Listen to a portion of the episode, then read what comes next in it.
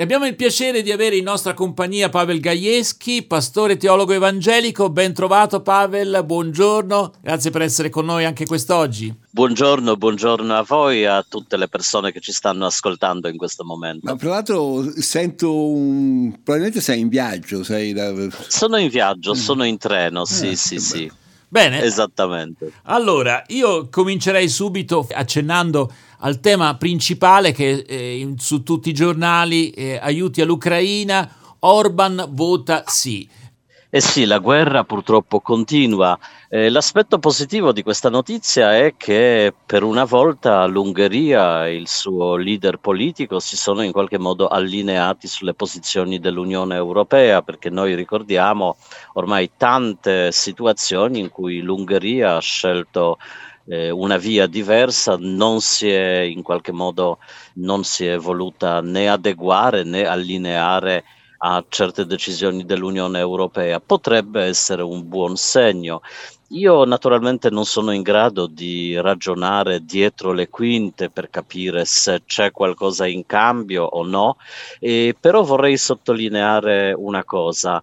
Eh, io credo che la soluzione del conflitto, che ormai dura da quasi due anni, manca poco, non è soltanto nelle forniture degli armamenti. Io sarei molto felice se gli aiuti, e magari anche consistenti, fossero stanziati o direttamente erogati per sollevare il popolo ucraino, sollevare quel paese che ha subito danni enormi e penso ci vorranno anni e anni finché eh, l'Ucraina e il suo popolo tornino alla situazione di appunto prima dell'inizio di questo terribile conflitto. E quindi io mm, prego.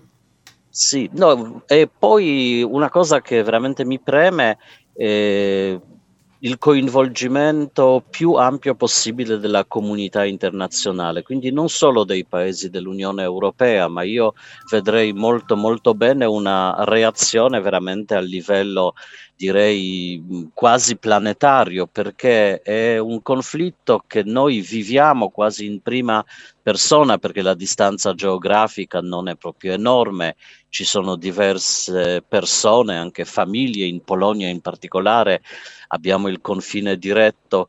E quindi non solo l'Unione Europea, è bene che c'è questa attenzione ovviamente alla situazione, però io sono sempre dell'avviso che gli sforzi della comunità internazionale devono sempre portare al negoziato, al dialogo e non ad inasprire azioni militari, azioni di guerra.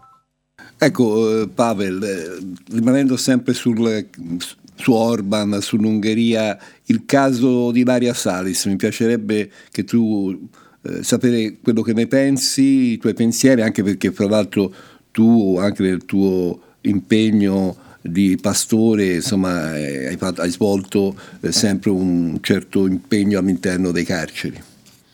Il problema delle carceri nei paesi dell'est Europa è per certi versi ancora un, un tema molto molto caldo perché eh, dopo l'ingresso nell'Unione Europea eh, anche l'Ungheria ha fatto grandi passi in avanti.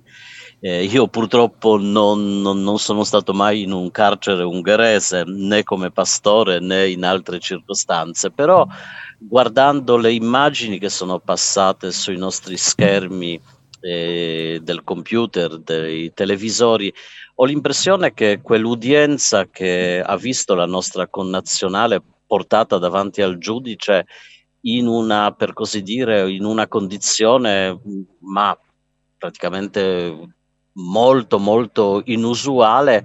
Temo che ci sia qualche atto dimostrativo in questa che io non, non ho nessun problema a definire una sorta di messa in scena. E conosco bene anche le aule dei tribunali e c'è una regola che ovviamente l'imputato o l'imputata devono essere sorvegliati sorvegliati a vista, ma generalmente eh, in nessun tribunale italiano ho visto le persone eh, processate eh, mm. portate proprio in queste condizioni.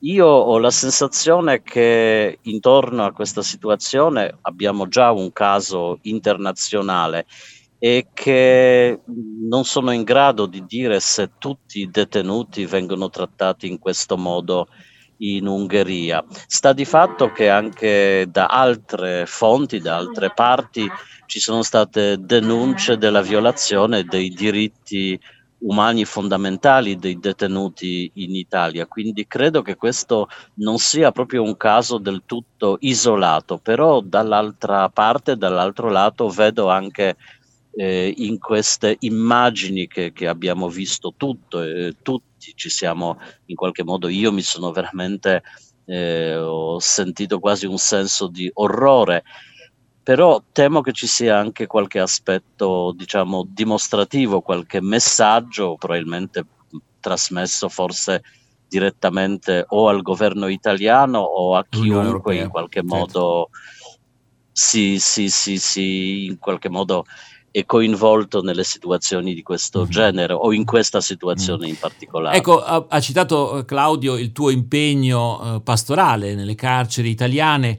Eh, purtroppo ci sono notizie eh, che eh, anche nel nostro paese la situazione eh, della vita dei detenuti è veramente complicata. Ci sono stati 14 suicidi nel mese di gennaio, che è un record purtroppo, il che significa che la condizione carceraria è una condizione veramente, veramente difficile. Non so se tu ci puoi dare una conferma rispetto a quello che sì, hai visto. Lo confermo, lo confermo assolutamente ed è una situazione insostenibile sia per i detenuti sia per, la, per, gli agenti della polizia penitenziaria, perché non dimentichiamo che anche tra gli agenti certo. eh, di custodia mh, si sono verificate situazioni qualche volta veramente tragiche e tutto questo è principalmente legato all'affollamento, eh, sovraffollamento proprio degli edifici, cioè eh, dovrebbero essere costruite suona molto male, ma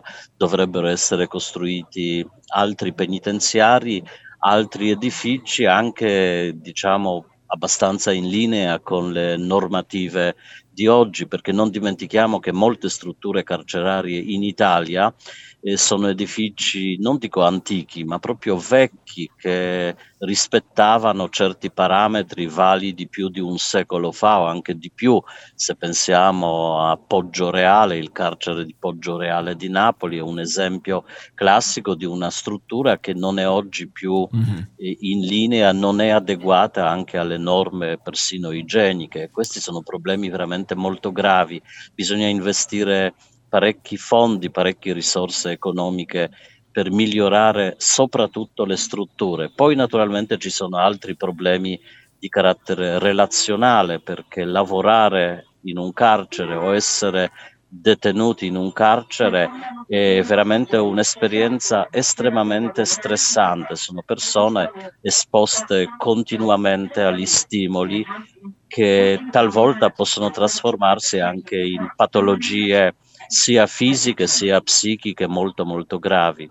Ecco, a proposito della tua esperienza nelle carceri italiane, eh, io non so, eh, vuoi condividere con noi anche non solo delle riflessioni in linea generale, ma anche qualche esperienza che hai, che hai avuto, insomma, positiva o negativa, eh? Ecco, io di storie ce ne sarebbero tantissime perché sono anni, e anni. Io ho cominciato proprio nel 2008 ancora a Firenze, a Sollicciano, quindi ripeto, di aneddoti, episodi ci sono tanti, però vorrei menzionare un napoletano proprio, un uomo che all'epoca, parliamo di più di 12 anni fa, poteva avere una quarantina d'anni, quindi non proprio un ragazzino, che eh, durante un incontro diciamo di studio perché con altre chiese evangeliche abbiamo proposto all'interno del carcere un momento di studio biblico, uno studio biblico ovviamente ecumenico eh, abbastanza neutro sulle questioni dottrinali e così chiacchierando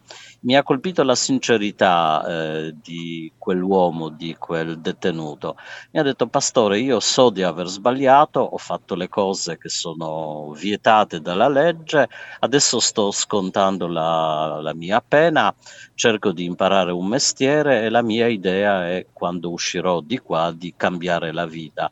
Eh, perché? Perché molto spesso mi è capitato anche di sentire eh, narrazioni diverse o comunque eh, persone che esordiscono ma io non so perché mi trovo qui, è stato un errore giudiziario, certo non lo escludo, però avere di fronte una persona sincera che ammette i certo. suoi errori, è disposta a pagare per questi errori e poi in qualche modo ravvedersi eh, con le intenzioni, il tono sembrava molto molto sincero, con le migliori intenzioni di vivere una vita onesta, devo dire quell'episodio di parecchi, parecchi anni fa per me è stato un momento di grande edificazione anche cristiana, perché certo tutti possiamo sbagliare, ma perseverare nell'errore è la cosa peggiore, cercare di rimediare, di ravvedersi e in un certo senso anche eh, molto molto in linea con il continuo appello alla conversione che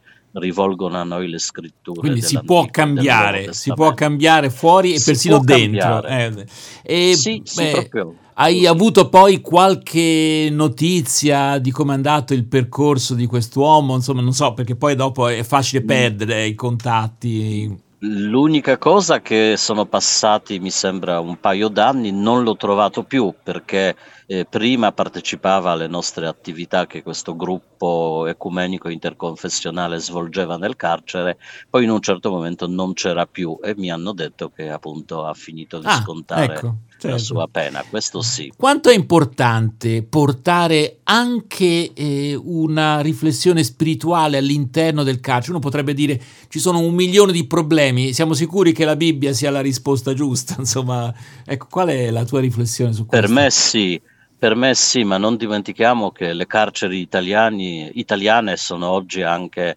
luoghi interreligiosi perché la confessione religiosa eh, dopo quella cristiana in tutte le sue poi sfumature, ma abbiamo una notevole presenza anche eh, delle persone islamiche e questo è un altro problema perché loro non hanno un'assistenza pastorale diretta, certe volte bisogna inventare eh, alcuni escamotage anche di carattere legale per consentire a loro di avere un momento di confronto spirituale. Però la mia esperienza mi insegna che eh, proprio il conf- eh, conforto spirituale, la possibilità di parlare con una persona delle questioni interiori, ecco, è qualcosa di fondamentale e anche dare lo spessore spirituale ad una vita che dietro le sbarre è veramente molto molto pesante, dare uno spessore spirituale a questa vita comunque aiuta, aiuta e c'è una grande grande richiesta. Io direi che eh, la maggior parte dei detenuti, ma anche come ho potuto sperimentare in Umbria, eh, anche del regime 41 bis, quindi il più duro che esiste in Italia, hanno proprio bisogno, ripeto, di dare alla propria vita di trovare nella propria vita, anche dietro le sbarre, nella cella, qualcosa di più profondo, senza limitarsi soltanto a cose superficiali, guardare la televisione Chiaro. o dormire Chiaro. tutto il giorno. Allora io direi a questo punto ci ascoltiamo una canzone e poi torniamo a parlare con Pavel Gaieschi per eh, ancora qualche minuto. C'è un tema che vogliamo affrontare, sia pure brevemente, eh, perché siamo un po' con i tempi stretti e quindi state con noi qui su RWS.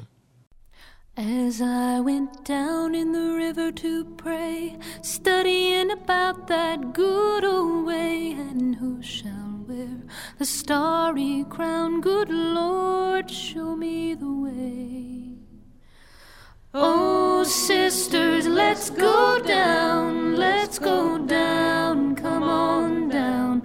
Oh, sisters, let's go down, down in the river to pray. As I went down in the river to pray, studying about that good old way, and who shall wear the robe and crown? Good Lord, show me the way. Oh, brothers, let's go down,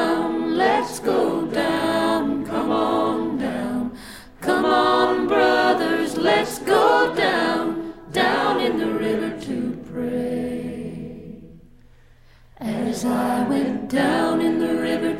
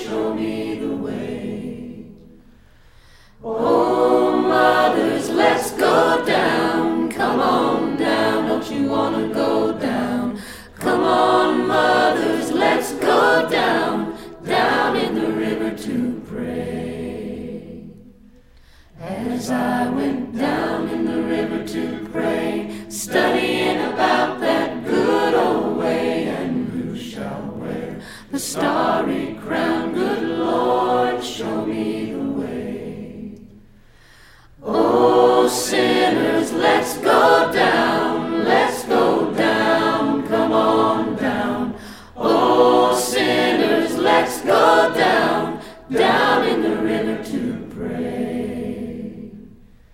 As went down in the river to pray, studying about that good old way, and who shall wear the robe and crown? Good Lord, show me the way. Torniamo a parlare con il pastore teologo evangelico Pavel Gajewski e vogliamo fare riferimento a questo punto a un articolo di Massimo Gramellini, la sua rubrica Il caffè che troviamo sul Corriere della Sera. Eh, il titolo è Picchiare un preside. Ormai non passa settimana senza che un professore venga aggredito da un genitore, ma di questo malcostume non importa niente a nessuno.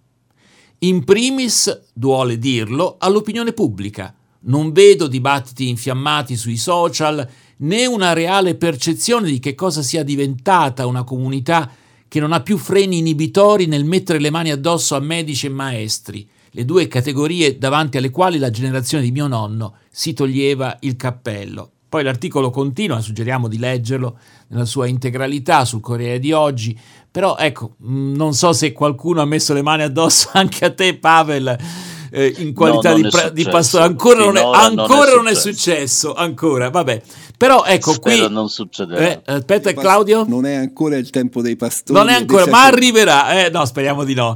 Però ecco, rimane il tema di una eh, sempre maggiore difficoltà ad accettare, come dire, quei ruoli che una volta venivano chiamati ruoli autorevoli, insomma, eh, dà il segno di una società che non si riconosce più, ecco, nelle gerarchie, mettiamola così, almeno quelle eh, che conoscevamo una volta, del maestro, del medico.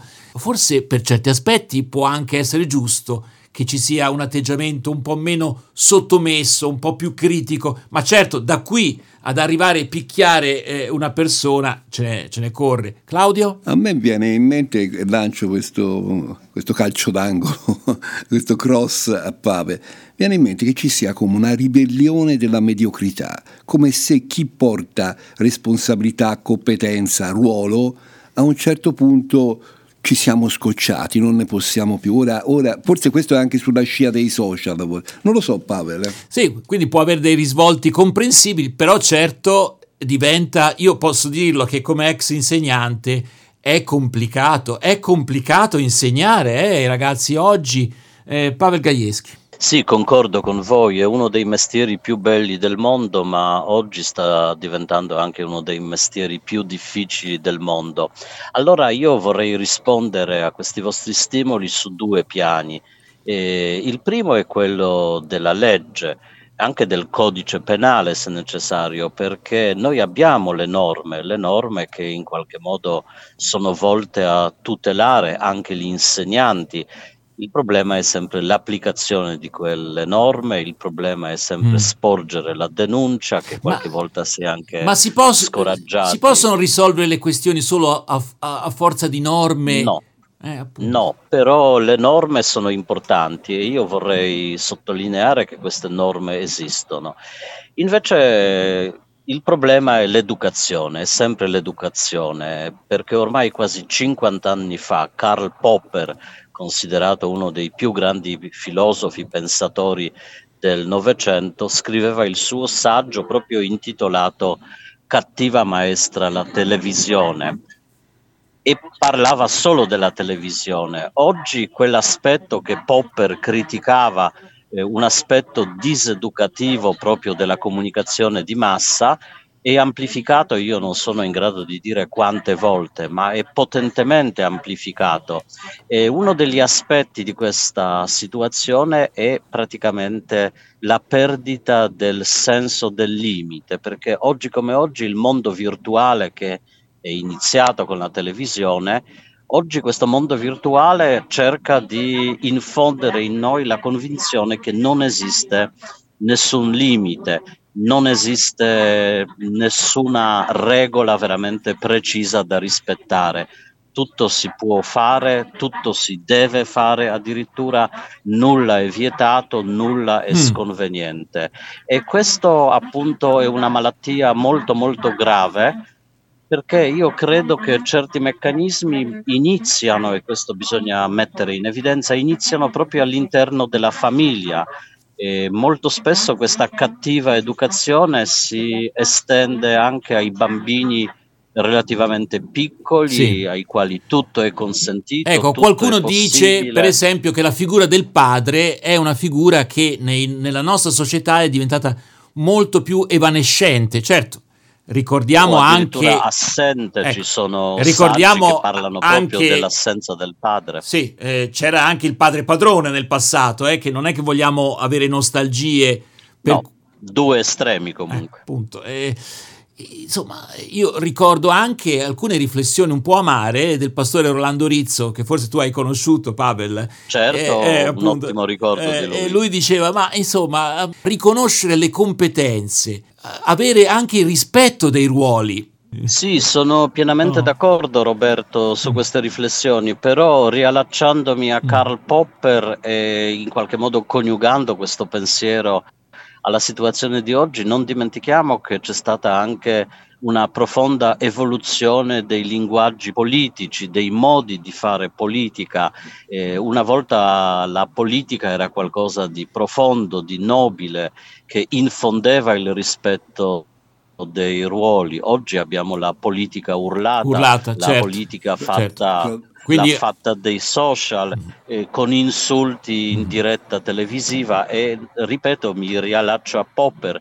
Tutto questo con l'effetto goccia penetra penetra perché se io vedo un senatore un deputato insultarsi in diretta Chiaro. televisiva io ragazzo, mm. io genitore giovane, allora se non c'è più rispetto per i ruoli di quel livello altissimo, a questo punto io posso fare la stessa cosa con chiunque. Naturalmente su questi temi che sono enormi, ci ritorneremo tante altre volte, magari anche con Pavel Gajewski che ringraziamo per essere stato con noi quest'oggi e ovviamente sono argomenti che ci piacerebbe anche discutere con i nostri ascoltatori, per cui ricordo sin da adesso il nostro numero di WhatsApp 348 222 7294, fateci sapere le vostre opinioni e intanto salutiamo dunque Pavel Gajewski. Ricambio il saluto e anche buon proseguimento di questa trasmissione.